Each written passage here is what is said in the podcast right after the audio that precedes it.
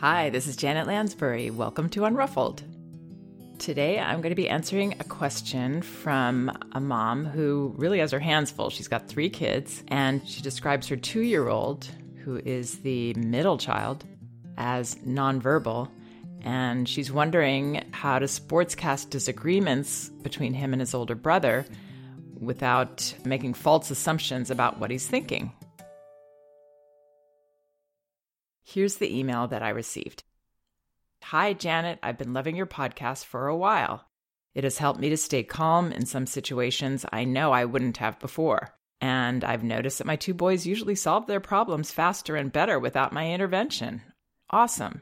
What I'm hoping you'll do a podcast on sometime is conflict resolution for nonverbal children.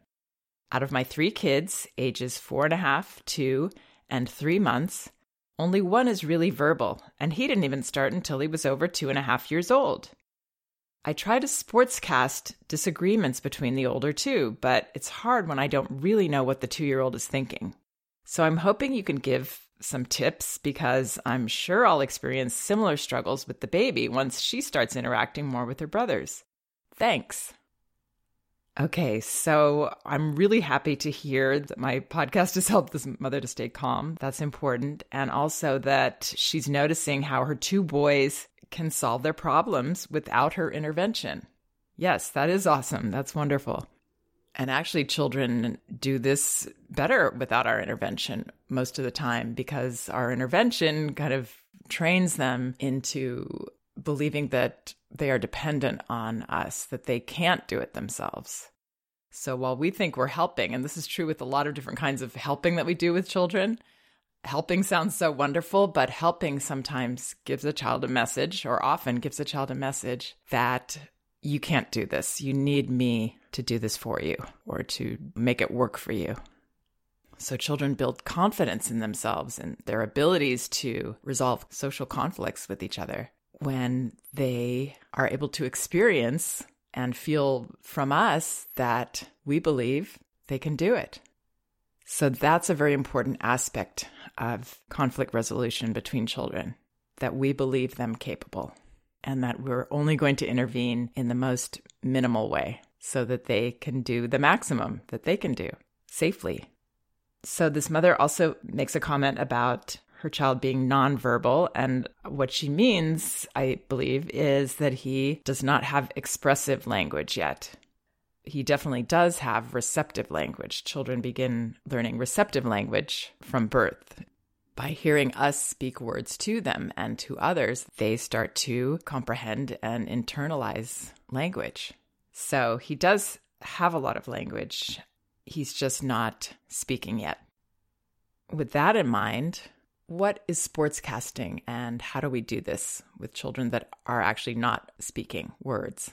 So, sportscasting is actually just supporting children in their conflict.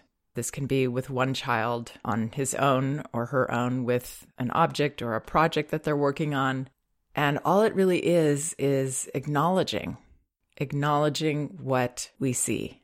And it really is just about the facts. It's actually not about us trying to decide what someone's intention is, what they're feeling, what they're thinking.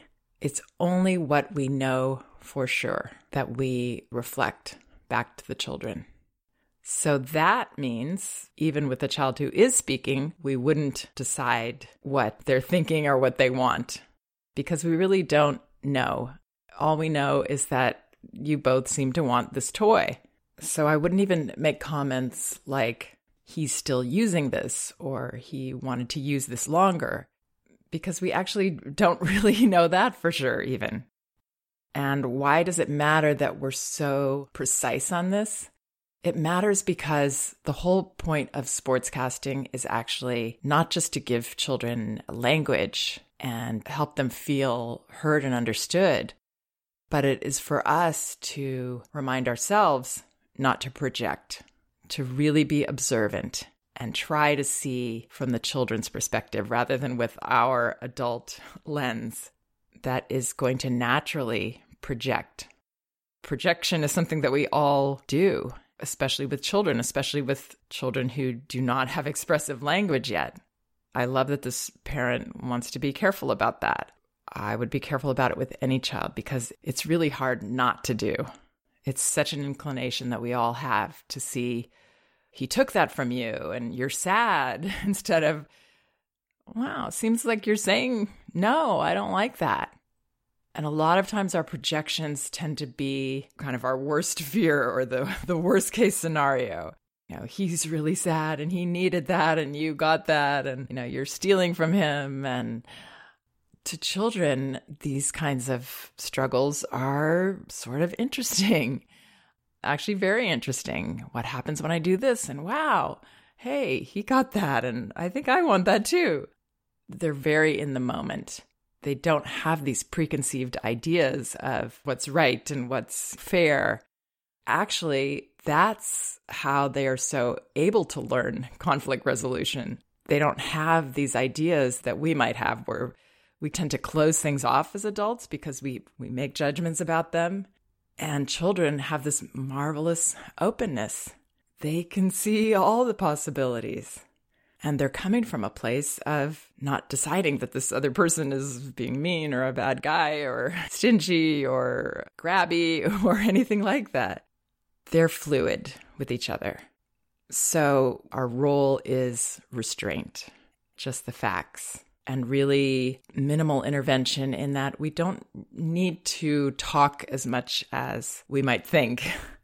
we can wait until somebody looks puzzled or somebody looks at us or someone looks like they need some support in what's happening.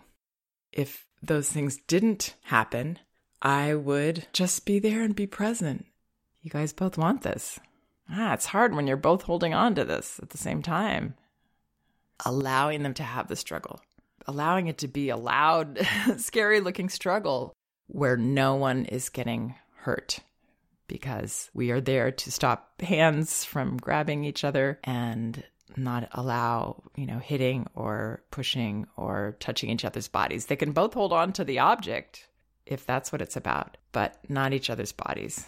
And then if this is an object that we don't feel safe about, maybe it's something heavy, a truck or something that we're not sure if someone's going to get hurt, we could say, you know, I can't let you struggle over this. This doesn't seem safe. I'm going to need to take this for now. So that's okay to do as well. We have to make those kind of judgment calls. But mostly, I would give them free rein to struggle. And that's what allows them to experience and learn and master conflict resolution. Now, in terms of being pre verbal regarding expressive language, I would understand that another positive to sportscasting is, you know, reinforcing those words for children and modeling speaking those words. Maybe encouraging a little bit. Again, it has to be from a neutral place, but encouraging the expressive language in the situation. So when you see something physical, let's say the older child has something, the younger child wants it, he's grabbing it, the older child's getting angry, the younger child now wants to bite you know, these things are going to also happen when we're not there. And after the fact, we have to even more kind of let it go and not overreact to the victim, making him feel like a victim and making the other child feel like the villain. Because children will read that from us if we're fawning over the quote victim, who very likely played a part in the, the conflict that we didn't see because children do. Siblings, they master each other. They know that other person very, very well, maybe even better than we know our children. So I wouldn't take take sides for sure, uh, even after the fact. But in that moment, stopping that child from biting, we can say, "That makes you want to bite. I can't let you bite." Meanwhile, your hand is there. You're holding his shoulder back from his brother so that he can't bite. You're, you know, making that impossible. And there you can say, Looks like you're telling him, no, I want that. So, even there, where we are maybe a little bit trying to read uh, what's going on, and, you know, maybe we're not going to be totally accurate, I would say, looks like you're, or seems like you're saying, or do you want to tell him, not expecting that my child's going to say it right there or do it right there, but just uh, reinforcing that language to remind them that, you know, there is language for what they're feeling and doing. And that's it. The hardest part is letting children have the conflicts. That's really the hardest part for us because it's going to look really gnarly sometimes. And that older child's going to seem really mean. Or maybe some people, it's the younger child that, you know, seems really, really uh, aggressive. We have to help both of them feel like we're on their side. We're their coaches, we're not their referee. We love them both. And both of them have a valid point of view in any situation. That's basically what sportscasting is. It's coming from that place in ourselves. And I think this parent will continue to see these wonderful results that she's getting. So I really hope that helps.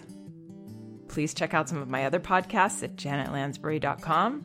And remember, both of my books are available on audio at audible.com No Bad Kids, Toddler Discipline Without Shame, and Elevating Childcare, A Guide to Respectful Parenting. You can also get them in paperback at Amazon and an ebook at apple.com, Barnes & Noble, and Amazon.